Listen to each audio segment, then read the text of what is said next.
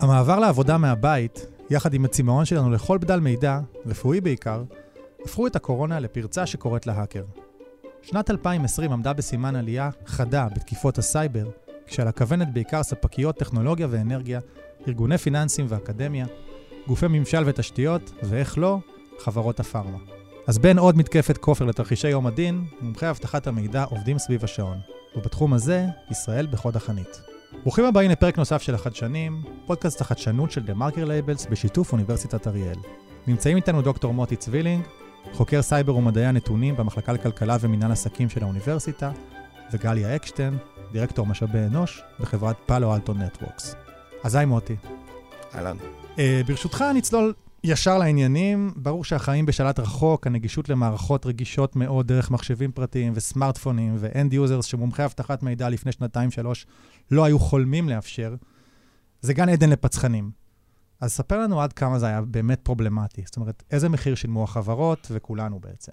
חברות בעצם אה, נדרשו להתאים את אה, מוד העבודה של העובדים מהבית, וזה גרם לכך שלמעשה הפיקוח על העובדים היה יותר אה, בעייתי מהבחינה הזו, מאחר ולמעשה עובדים, כשעובדים בתוך הארגון, נדרשים לבצע את המטלות שלהם, אבל יש מערכות הגנה בסייבר, מערכות IPS, מערכות IDS, כן, Prevention, Detection שעובדות. כשאדם עובר למרחב עבודה בבית, הדבר הזה קצת... פחות נעשה, כי גם סביבת הווי-פיי בבית פחות מוגנת, גם יש לו פחות מערכות בדיקה, וכמובן, המודעות של העובד והפיקוח שלו על מה הוא עושה, היא יכולה להיות יותר בעייתית. זה בעצם גרם להאקרים לנצל אה, גם את הרצון של אותם עובדים לעבוד מהבית, לעשות שיחות אה, מקוונות, להשתמש באמצעי הטכנולוגיה מהבית, וגם אמצעי אבטחה שעמדו לרשותם לא בהכרח סיפקו את הנדרש. אוקיי, okay, הזינוק החד ביותר היה השנה באירועי phishing, דיוג.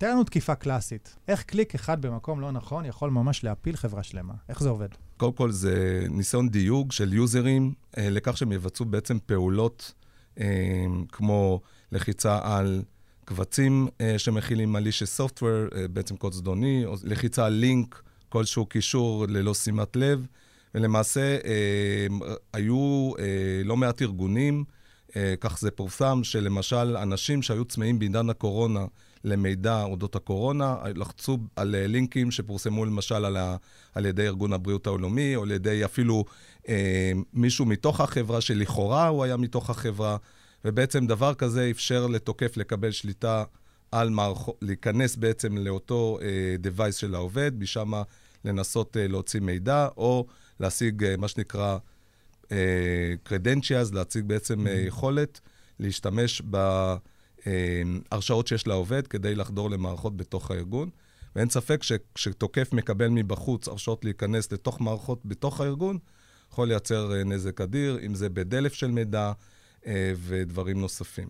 בהחלט לא נעים. אז נקודת התורפה, אם אני מסכם בעצם את מה שאתה אומר, וזה גם קצת שחוק אבל נכון, זה הגורם האנושי, אז המודעות בעצם, דיברת פה על המודעות, בוא, בוא ננסה לפרוט את זה למעשים. זאת אומרת, אם אני היום מנכ"ל או סיסו באיזושהי חברה, איך אני שומר על הנכסים הדיגיטליים שלי, איך אני מונע אסון, אם זה ברמת העובדים, הטכנולוגיה, אולי גם הרגולציה פה קצת לוקה בחסר?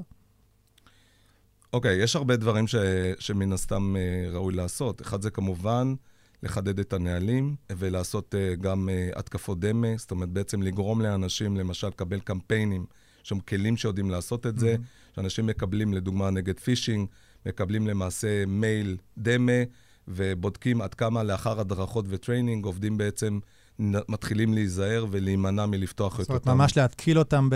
ב... להתקיל אותם, כן. ויש כלים מהסוג הזה.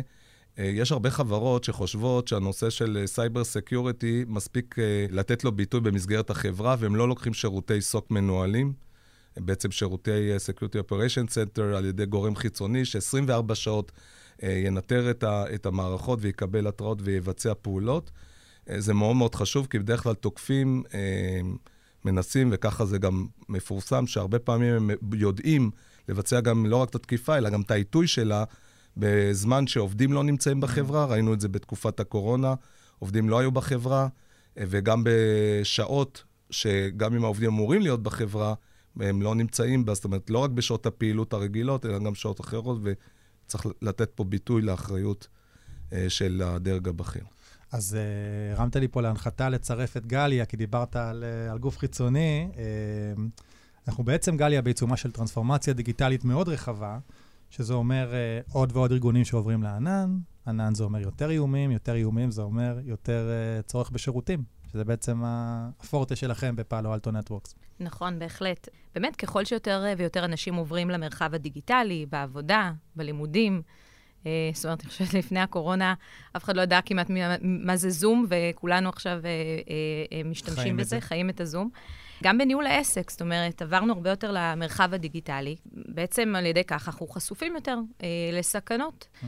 אה, פושעי סייבר אה, היו, ותמיד יהיו, וימשיכו להיות. ואני חושבת שבאמת, זה מה שהשנה הזאת, כשכולנו עברנו למרחב הדיגיטלי, זה באמת הדגיש את ה, עוד יותר את החשיבות של אבטחת הסייבר. אז באמת יש יותר אה, עובדים עובדים מרחוק, אה, קונים יותר באינטרנט, זאת אומרת, גם במיוחד בהתחלה, עוד בתקופת הסגרים, ממש אה, נמנענו לצאת מהבית, אז אה, הרבה עסקים פשוט היו צריכים להעביר את כל העסקים שלהם למרחב הזה. ואנחנו יותר שעות אונליין, אה, ובאמת אנחנו פשוט חשופים יותר. עכשיו, אה, גם ראינו, ראינו בתקשורת, אה, דיווחים יש כל הזמן, והיו גם בתקופה הזאת באמת דיווחים על מתקפות סייבר בקנה מידה מאוד גדול. דיברנו מקודם על מודעות. אוקיי? אז חשוב מאוד, אני ככה גם לא רוצה להלחיץ ולהפחיד את מי שמקשיב לנו, אני חושבת שפשוט צריך להיות מודעים לזה. אז צריך להגביר את המודעות. נחזור רגע לחברה שלכם, אני יודע שלא מעט חברות, כולל באזורי הסייבר, קצת הורידו פרופיל בתקופה הזאת. הקפיאו גיוסים, אה, מה שנקרא חיכו עד יעבור זעם, אבל אני מבין שאתם לא ממש. אני חושבת שהיה איזה רגע קטן בהתחלה, אה, אז עצרנו לרגע שנייה לראות שאנחנו אה, אה, מסתדרים, ומהר מאוד הבנו שאנחנו חייבים להשקיע, אה, ולהשקיע הרבה. אה, הייתה צמיחה מאוד גדולה בארץ, אה, בכלל, בכל החברה, בגלובלית, mm-hmm. וגם בארץ, ואנחנו ממשיכים לגדול. אני דווקא חושבת ש... בטק הישראלי אולי היו כמה חברות שזה השפיע עליהן, וגם היו גם כמה חברות בסייבר שזה השפיע עליהן, אבל הרוב דווקא אה, מהר מאוד התאוששו אה, יחד איתנו, אה, וכן דווקא חזרו לגייס אה, ולצמוח. דובר על צמיחה של אה, מאות אחוזים, אני חושב, בענף הזה, מבחינת כמות העובדים. כן, אנחנו גייסנו מעל אה, ל-100 עובדים אה, בתקופת הקורונה, ושרק עכשיו מתחילים לפגוש אותם אה, במשרד. Mm-hmm. אה, כי עבדנו ממש... זאת אומרת, כמעט... ממש את כל החפיפה ואת כל התהליך הם עברו לחלוטין מהבית. לגמרי מהבית. גם עכשיו המעבר שלנו חזרה, אנחנו מדברים אה, על הגישה, אנחנו קוראים לזה פלקסוורק, אנחנו מדברים על גמישות, כן. אה, ואנחנו רוצים לאפשר לאנשים לבחור. אה, אז, אז גם עכשיו החזרה שלנו היא מאוד אה, ממקום של בחירה, מי שרוצה לבוא למשרד, מגיע למשרד, מי שרוצה לעבוד מהבית, עובד מהבית. איך שומרים על זהות ארגונית במצב כזה, או... או... אני כבר לא מדבר על יצירתיות, זאת אומרת, בסדר, זום, אבל זה לא... כן. כן. תראה, יש קודם כל, אני אגיד שבהתחלה, בשלבים הראשונים, כמו הקורונה, היו שלבים בקורונה, אז כן. גם השלבים היו ארגונים. בשלב הראשון היה מאוד מאוד חשוב אה, להיות מפוקסים בפרט. אז השקענו המון המון, גם אה, דרך המנהלים, ו... והמון המון, אה, שמנו המון דגש על להבין איפה כל אחד נמצא. כי כל אחד ב, בתוך הקורונה היה במקום אחר, כל אחד היה צריך משהו אחר. אה, מי שבבית אה, ללא ילדים, אז הבדידות אולי, וה, ועם הילדים, אז, אז, אז, אז השיגעון. אה, אז היה קודם כל צריך אה, לייצר איזושהי הקלה ב, ב, ברמת הפרט, וגם לתת לאנשים איזושהי תחושה של אה, שליטה, כי איבדנו שליטה. זאת אומרת, ברמה מסוימת כן. בהתחלה, כן? גם, גם תחושה שרואים אותם, שהם חלק מאיזשהו ב... משהו יותר גדול, כן, שהם כן, חלק מחברה. כן, דבר ראשון, המנכ"ל שלנו יצא גם עם הודעה שאין פיטורים. אין פיטורים בפעלו אלטו נטוורקס. לתת איזושהי רגיעה ככה אה, לעובדים. וחל"ת? אה, לא. אה, זאת אומרת אין, אוקיי. לא הייתה שום אה, פגיעה אה, עסקית, אה, להפך, אנחנו ראינו יעילות מדהימה, והעובדים נרתמו. עכשיו, אני חושבת שמה שקרה עם הזמן, לכולנו, כן? השהייה הזאת בבית הייתה שוחקת. כן. אז בגלל זה אמרתי שהיו שלבים. השלב הראשון הייתה, אני חושבת שככה כולם, ככה מין אה, אווירת... אה, התגייסות. אה, התגייסות, ו- וכולנו ככה ביחד, כן. ואחר כך אחרי תקופה, ועוד סגר ועוד סגר. סגר שלישי אז... זה כבר טוב, תראו טלוויזיה. בדיוק, אז, אז יש שחיקה. אז, אז לכן, אה, לשאלה שלך, על איך אנחנו מייצרים באמת את החיבור הארגוני, אז, אז גם הרבה זומים, כן? כן. הרבה, כל מיני, כל, תחשוב, כל מה שההייטק יודע לעשות, כל הדברים הטובים, להעביר את זה לזום.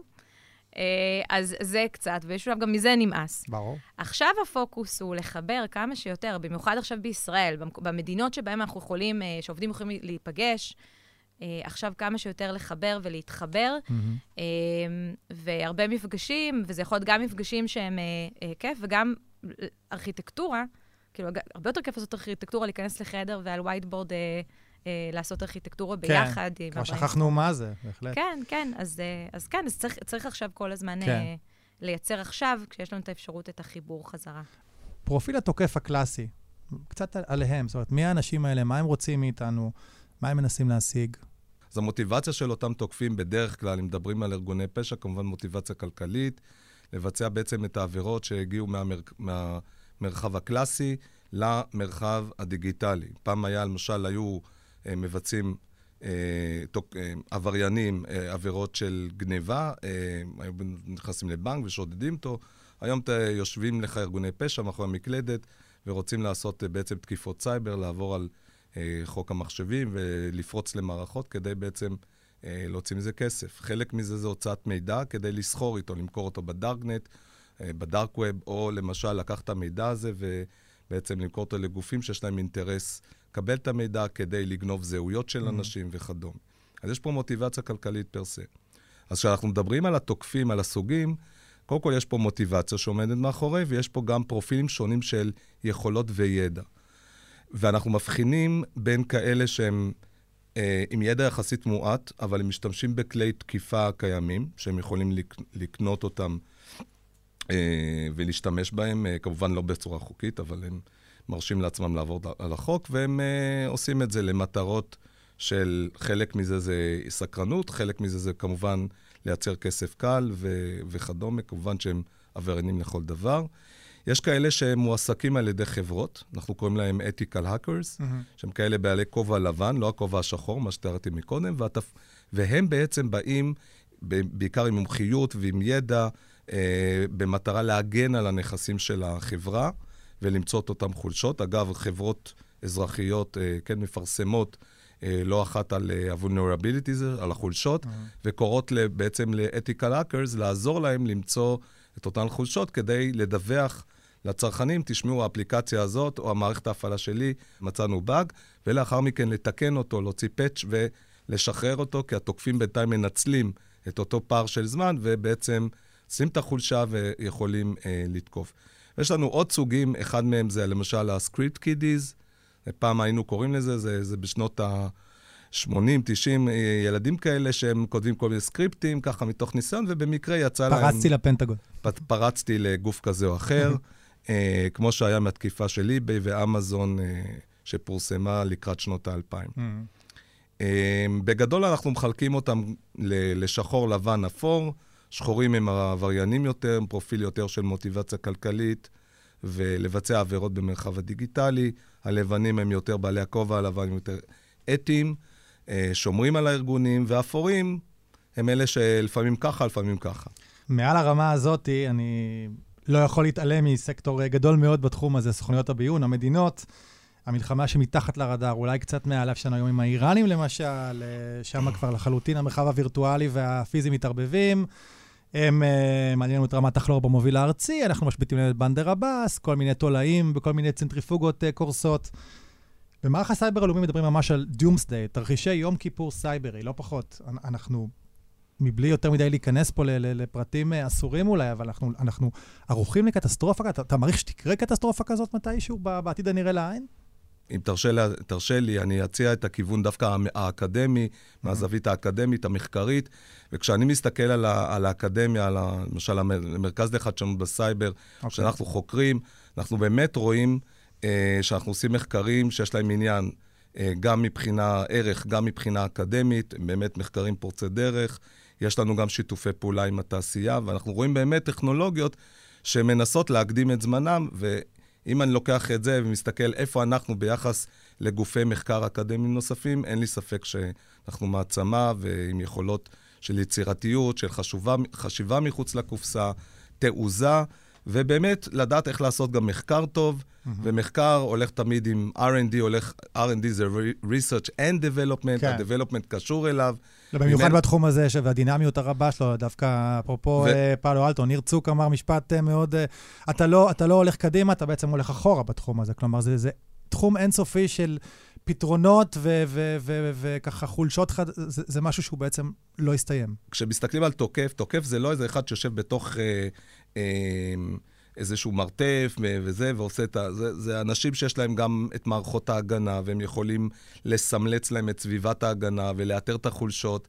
פשוט מנצלים את זה לרעה, ולכן תמיד יש פה מרדף בין התוקפים כן. לבין המגנים, כאשר אה, אני מסתכל עלינו כעל חוקרים שמנסים לייצר ציוד הגנה ו- ולחשוב על, ה- על הכיוונים, לאן הולך ה- הולכת הטכנולוגיה. כל הזמן יש דברים חדשים, ואנחנו בעצם במרוץ, כמו שאתה אומר, אה, לייצר את המערכות שידביקו את הפער כן. בין הווירוסים החדשים, שיטות התקיפה החדשות לאמצעי הגנה הנדרשים. ובסוגיה אחרת קצת על ההכשרה, אנחנו רגילים לראות קורסים מהסוג הזה של אבטחת מידע באכסניה של אה, מדעי המחשב, לצורך העניין. אבל אתה בא לזה ממקום אחר לגמרי, או לא לגמרי, אתה בא לזה מהכיוון של כלכלה ומנהל עסקים. זאת אומרת, זה קהל יעד קצת אחר. למה זה רלוונטי לאנשים שהם מדעי החברה לצורך העניין?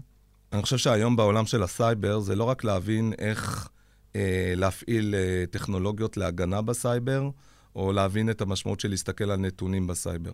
יש פה גם ניהול סיכונים, mm-hmm. ואנחנו צריכים אנשים שידברו את השפה. זה יכול להיות, אה, ניתן לך scenario, חברה, שבה יש חברה אפילו פיננסית של קרן, קרן פנסיה, או איזושהי חברה שעוסקת בתחום של finance, והם בכלל לא מייצרים טכנולוגיה, הם נותנים שירותים. אבל מה לעשות, הם צריכים להגן על עצמם גם בסייבר, הם גם כפופים לרגולציה. אז פה כן. אנחנו, הם נדרשים למנהל סיכונים שיבין את השפה. צריך מישהו שיבין את הצרכים של מערכות ההגנה שצריך לקנות, שיבין גם אם זה למשל אה, אה, מנהל כספים. אז מנהל הכספים צריך לאשר אחר כך רכישה של טכנולוגיות. Mm-hmm. הוא צריך שיסבירו לו מה זה עושה, איך זה עובד, למה מוצר א' יותר טוב ממוצר ב'. אה, זה דבר אחד. דבר שני, אני נוטה לחשוב שככל שגם נעלה את המודעות בעיקר בקרב אוכלוסייה שהיא פחות טכנולוגית, אולי יותר קשה לה עם הטכנולוגיה, אולי פחות מודעת למה מה, מה, מה קורה כשמפעילים טכנולוגיה, התחושה שלי שהמודעות תעלה, ובעצם זה ישפר בעצם גם את היכולת שלהם להיות עמידים יותר וחסינים בפני אה, סייבר. ולכן אנחנו, אנחנו חשבנו שהעולם הזה של הכשרה, דווקא בתחום של מדעי החברה, mm-hmm. ששם צריך באמת להסביר להם מה זה סייבר, יש פה שאלות משפטיות לפעמים, mm-hmm. צריך גם את השאלות המשפטיות להסביר, אה, מה המשמעות של הדברים האלה, להכשיר אותם בפני ניהול סיכונים, וכמובן אה, לחשוף אותם לעולם. זה עולם ש... ש... שבאופן טבעי, אנשים שהגיעו אליו, הם צמחו באמת מהתחום של מדעי המחשב. בנקודה הזאת, גלי, אני שוב חוזר אלייך. איזה, דיברנו על ההכשרה, איזה סוג של עובדים אתם מחפשים? תני לי קצת ככה את. התכונות, התמהיל הקלאסי, ואולי לאו דווקא הקלאסי, כי אני מבין כן. שאתם לאו דווקא מחפשים את uh, יוצאי 8200 ה-obvious. בוא נגיד, לא, כן. לא, לא, לא שיש בעיה איתם, אבל... הם מהממים, כן. כן זה, אה, אה, הן מהממות, אני גם אגיד. אוקיי. אה, אבל אה, פיתוח, 90% מהעובדים שלנו הם אה, טכנולוגים. Mm-hmm. מפתחים מכל הסוגים, ה full stack, back-end, front-end, אה, כל סוגי המפתחים, מנהלי מוצר, אה, אנשי UI, UX. אה, יש לנו גם מחלקה גדולה של Customer Success ו-Customer. Support, ו- וגם בארץ, בגלל שאנחנו רוצים שהם יהיו קרובים למפתחים, אז זה גם בדרך כלל מה שנקרא Tier 3, זאת אומרת, החלקים יותר מורכבים, שככה עולים לאסקלציה ללקוח, אז יושבים פה, אז אנשים מאוד מאוד טכנולוגיים. אז, ומה uh, לגבי נושא היותר אה, פריפריה, לא, לא, לא הדמות הקלאסית ש... אז, אז אנחנו מגייסים מפתחים על uh, כל, כל סוגיהם. יש לנו גם תוכניות שבהן אנחנו יצרנו שיתופי פעולה לאחרונה מדהימים. התחלנו, למשל, עם עמותת תפוח, עשינו איתם bootcamp. mm-hmm. ל full stackים, וגייסנו שלושה אנשים משם שנכנסו לנו. הם הגיעו, הם, דרך אגב, התוכנית של תפוח, הם, הם מה שהם הם, הם בוחרים אנשים, שזה או שהם נמצאים בהסבה של קריירה, וב, או, או מאזורים שונים, בשביל לתת לאנשים ש... אה, אה, אולי לא בחרו או, או לא הצליחו בדרך הרגילה להיכנס mm-hmm. לעולמות הטכנולוגיים ולהייטק, ולתת להם בעצם הזדמנות, נקרא לזה הזדמנות שנייה. זה אפילו פחות מג'וניור אה, מבחינת, מבחינת ההכשרה שהם כן, מגיעים איתה. כן, אז הם, הם עוברים שלושה מכשירים... חודשים, שחודש מהם היו אצלנו, עברו עם מנטורים, הספקנו את זה עוד לפני הקורונה, ושלושה מהם התגייסו ממש mm-hmm. איך שפחות או יותר הקורונה התחילה, והם עובדים אצלנו. ומשתלבים? זה... משתלבים מאוד יפה. אה, יש לנו גם אה, שיתוף פעולה עם אה, ארגון מפתחים, mm-hmm. שזה לחרדים, שהם גם עושים להם הכשרה מדהימה, ומגיעים אלינו ועובדים אצלנו. כבר גייסנו חמישה. עכשיו, בכלל, אנשים שהולכים למדעי המחשב, או אנשים שבוחרים במסלול אה, הטכנולוגי, אה, על ידי אה, כל מיני תוכניות כאלה, אז מגיעים אלינו. יש כמובן גם את ה... יוצאי צבא, את היחידות הטכנולוגיות, שמגיעים כבר מוכשרים, הם אפילו לא צריכים לעשות תואר, הם כן. מגיעים ושלום ישר, ישר אבל אני חושבת שזה... יכולים ללמד אפילו את הוותיקים אולי. כן, עכשיו אנחנו גם ממש הולכים לפתוח תוכנית לבוגרים. Mm-hmm. אני חושבת שההייטק הישראלי, במיוחד גם הסטארט-אפים, הם נורא, קש... זאת אומרת, הם נורא מחפשים את מי שבשל, שכבר יכול לבוא ומחר בבוקר כבר כן. לעשות דברים מורכבים. אני חושבת ש... זה ארגונים שיכולים, אני חושבת שבכלל אה, כדאי לתת יותר מקום, מקום לפוטנציאל, mm-hmm. ולדעת לזהות פוטנציאל. אנחנו פותחים עכשיו תוכנית של בוגרים. Mm-hmm. אבל, אבל מבחינת באמת אותם uh, סיניורים ותיקים, זה תחום uh, עם, עם, עם ביקוש מטורף. זאת אומרת, נכון. גם לפני הקורונה, בוודאי, uh, בוודאי עכשיו. איך זה נראה מבפנים? כלומר, זה ממש... אני שאנחנו מדברים כבר על קרב על, על, על המגייסות עצמן, זאת אומרת שכבר אותם חוטפים. איך שמעת על זה? נכון. זה אה, נכון. זה מסתובב. כן, כן. אז, אה, אז כן, נכון. זה בכלל בהייטק הישראלי, אני חושבת שבטח עוד יותר uh, בסייבר. סייבר, אני מאמינה, אתה בטח יודע יותר ממני, אני חושבת שאנחנו, אנחנו second largest exporter, איך אומרים את זה בעברית? אה, היצואן. נכון, היצואן השני בגודלו. נכון, היצואן השני בגודלו בסייבר, אז אה, מן הסתם יש פה talentים אה, מדהימים. איך משמרים אותם? אני חושבת שאת האנשים הטובים, קודם כל, צריך לתת להם לעשות דברים מעניינים. וצריך לתת להם השפעה. כמה זמן בממוצע הם נשארים אצלכם, או בכלל בענף הזה? תראה, בענף, בדיוק ככה יצאתי קצת נתונים, אה, כי הסתכלתי ככה, צבירן, שזה חברת אה, סקרים, כן. אז בדיוק אה, היא פרסמה ל... אה, ב-2020, כשמסתכלים על הייטק, כן? לא, שנייה, לא סייבר, mm-hmm. אחוז העזיבה הוא 11 אחוז. כשמסתכלים על uh, סייבר, ב-2019 זה היה 20 אחוז, ו-2020 uh, ירד קצת ל-16 אחוז. 16 אחוז נטישה בשנה. אחוז, כן, כן. שזה משולב של uh, גם uh, עזיבה רצונית וגם mm-hmm. קצת עזיבה לא רצונית, אבל זה הנתונים שצבירן uh, פרסמה. אצלנו כן. הם יותר נמוכים, אצלנו מתחת uh, ל-10 אחוז ב, uh, בכללי, ו... Uh, צריך לשמר, ואנחנו עושים, ואני אוספת מלא מידע על זה כל הזמן, זה ממש צריך לחיות את זה, ו- כן. ושיהיה לך כל אבל, מיני... אבל נדיר למצוא במקומות האלה עובדים של חמש שנים ומעלה, נכון? לא, יש, okay. אוקיי. יש, יש, יש, וצריך לעבוד מאוד קשה, אתה באמת לשמר ולייצר כל הזמן עניין. ומסלולי קידום. מסלולי קידום, ואני חושבת בכלל, בדרך כלל גם הם מחפשים דברים מעניינים, עבודה מעניינת, עשייה מעניינת והשפעה. ומאוד מאוד חשוב לאפשר להם את זה ולתת להם תנועה. עכשיו, הטכנולוגיה מעניינת, אני חייבת להגיד, במרכז פיתוח בארץ, אצלנו העובדים עובדים על הטכנולוגיות הכי חדשניות של פאלו אלטו נטוורקס. טכנולוגיה סופר מעניינת. כל הזמן דיברנו מקודם על ה... צריך להיות את ה... כמה צעדים, זה אפילו הרבה צעדים mm-hmm. לפני, ה... כן. לפני התוקפים. Uh, וצריך כל הזמן לחדש וכל הזמן לאתגר, ואני מרגישה שאנחנו כל הזמן בעצם בסטארט-אפ. כן. כל הזמן העובדים צריכים להיות בסטארט-אפ, אי אפשר לרגע להירדם ו-. ולחלום, ו- ולא, חייבים כל הזמן להיות על זה. ואני חושבת שלכן, בשביל לשמר, קודם כל צריך את זה, צריך לתת לאנשים mm-hmm. השפעה. צריך גם להעריך אותם. עכשיו, הערכה היא, הערכה היא קיימת, uh, כמובן, יש את הנושא התגמול, אוקיי? חלק מזה זה תגמול, וזה בכלל, מבחינתי, זה, זה בכלל כרטיס כניסה למשחק. היום, ב, בשביל להתחרות על העובדים, צריך קודם כל שיהיה תגמול, ודרך אגב, יצא לא פעם שאו שאנחנו הצלחנו להביא עובד, עובדת, או, או ההפך, לאו דווקא היה לנו את השכר uh, הכי טוב מול המתחרה. אה, כי הם בחרו ב vision, והם בחרו בתחושת השפעה שיכולה mm-hmm. להיות להם.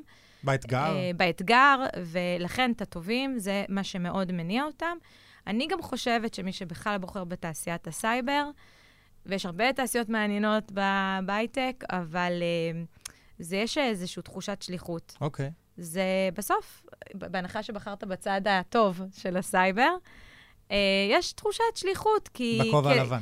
כי, כי, כי ברמה מסוימת אפשר להגיד, אנחנו גם מצילים חיים. אנחנו שומרים על data וואלה. של, אה, data פיננסי של אנשים, שזה משמעותי. Mm-hmm. אנחנו שומרים על מידע רפואי. יש פשוט, ו, ובאמת יש תחושת שליחות כזאת, ולכן אני גם חושבת שיש, אנחנו מחפשים מפתחים שמגיעים מ... גם יש לנו אנשים שמגיעים מ core סייבר, למדו סייבר, וגם mm-hmm. יש לנו מפתחים שיכולים, אה, עבדו רגע אחד בפינטק, אה, או בגיימינג, ויכולים גם לעבוד אצלנו. טופס הגשת מועמדות אה, יחולק לזה. אז באמת ככה, לקראת סיום, כי זמננו הולך ואוזל, שאלה אחרונה למוטי. עד כמה באמת אה, זה, זה מין אה, דיבור כזה על, אה, על, אה, ומיתוג, ועד כמה באמת יש פה תו תקן של איכות ו efficiency אה, במוצר הישראלי, אמרת second largest אה, exporter, עד, עד כמה אנחנו אה, בסוף היום בעולם, בכנסים, ב, ו, ווואלה, זה מוצר ישראלי. השם של ישראל הולך, אה, הולך לפניה בעולם. עובדה שאתה רואה שמוצרים, למשל של צ'ק פוינט, ה-firewall של צ'ק פוינט מותקן, יש מוצרים נוספים, יש המון מוצרים שבאמת אתה רואה שנותנים להם ביטוי על פני חברות אחרות. גם של של פאלו פאלו אלטו. אלטו בוודאי.